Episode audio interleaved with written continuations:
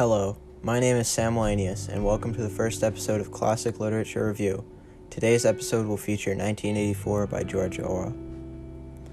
Eric Arthur Blair, better known under his pen name George Orwell, was an English author and social commentator, most known for his literary classics Animal Farm, 1945, and 1984, published in 1949.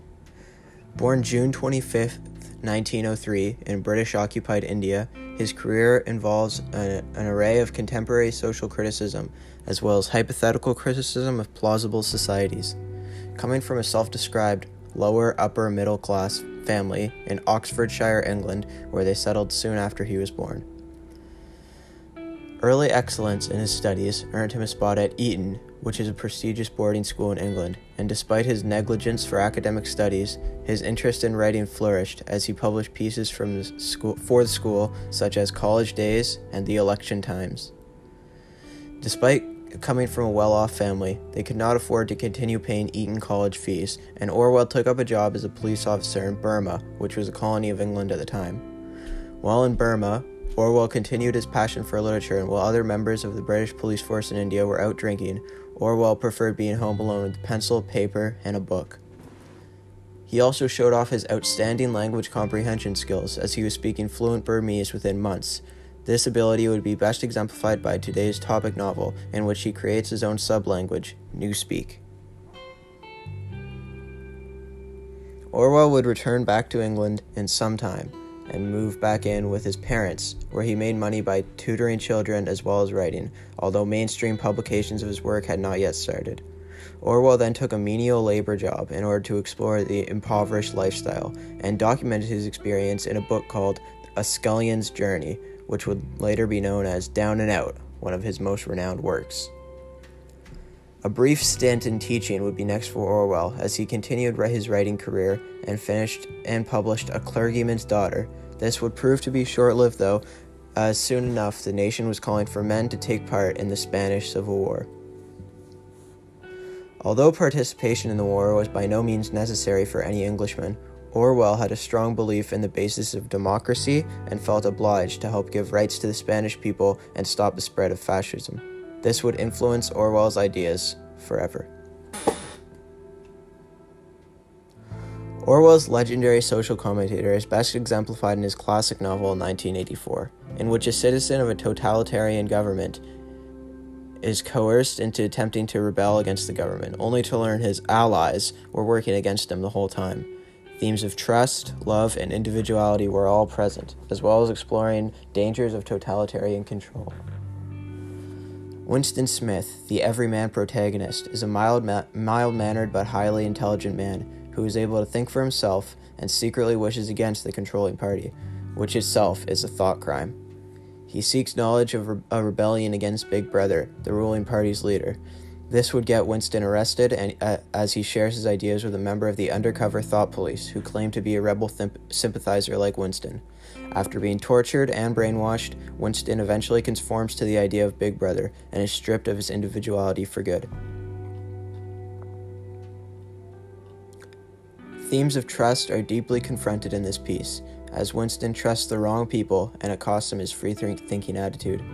The plethora of lies was masterfully constructed, as Orwell describes a world of lies, painting Big Brother as the messiah of the country, despite consistently failing to uphold promises, such as the guarantee of boots to citizens, which Winston himself falsified on the permanent records after the promise was never achieved. Display, this displays the necessity of government criticism and freedom of speech, two big ideas of the novel, as Winston realizes, despite the claim of, of a footwear surplus, not many people actually own footwear. Although the central theme of trust is mainly explored on a basis of government trust and trusting other citizens, I believe another form of trust is at play the trust of the general public. Our government allows freedoms and rights to us citizens, and we are able to live in relative peace. The people under Big Brother are allowed none of that trust, going as far as policing people's thoughts.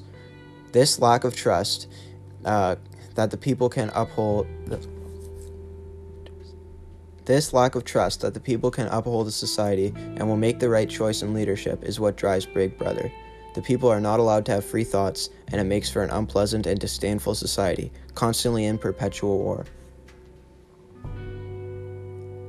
Themes of love are also explored in 1984, and Winston's love interest, Julia, is his main fixation throughout much of the novel and ultimately contributes to his downfall.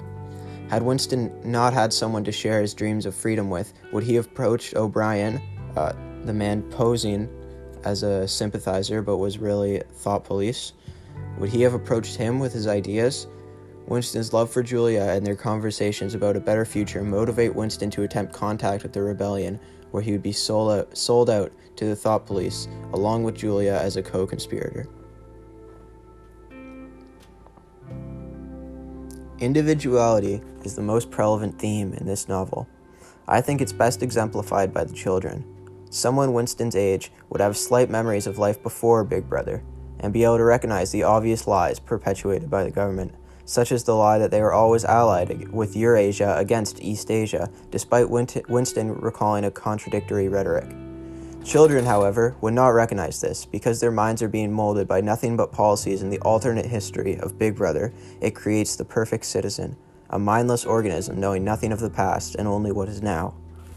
The children of 1984 are violent supporters of Big Brother, as seen while they actively cheered as a film of bombers slaughtered human beings at the movies, or the outlandish behavior by Winston's neighborhood kids, which was impossibly, sh- impossibly shakable support of their nation.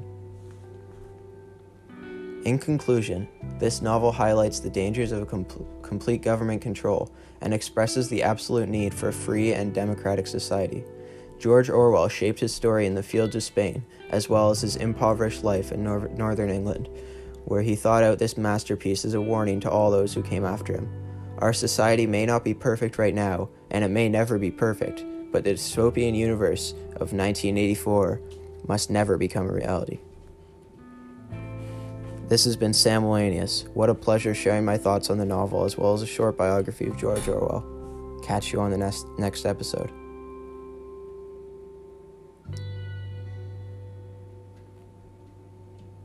Man, I can't believe we allowed this podcast to get out into the public.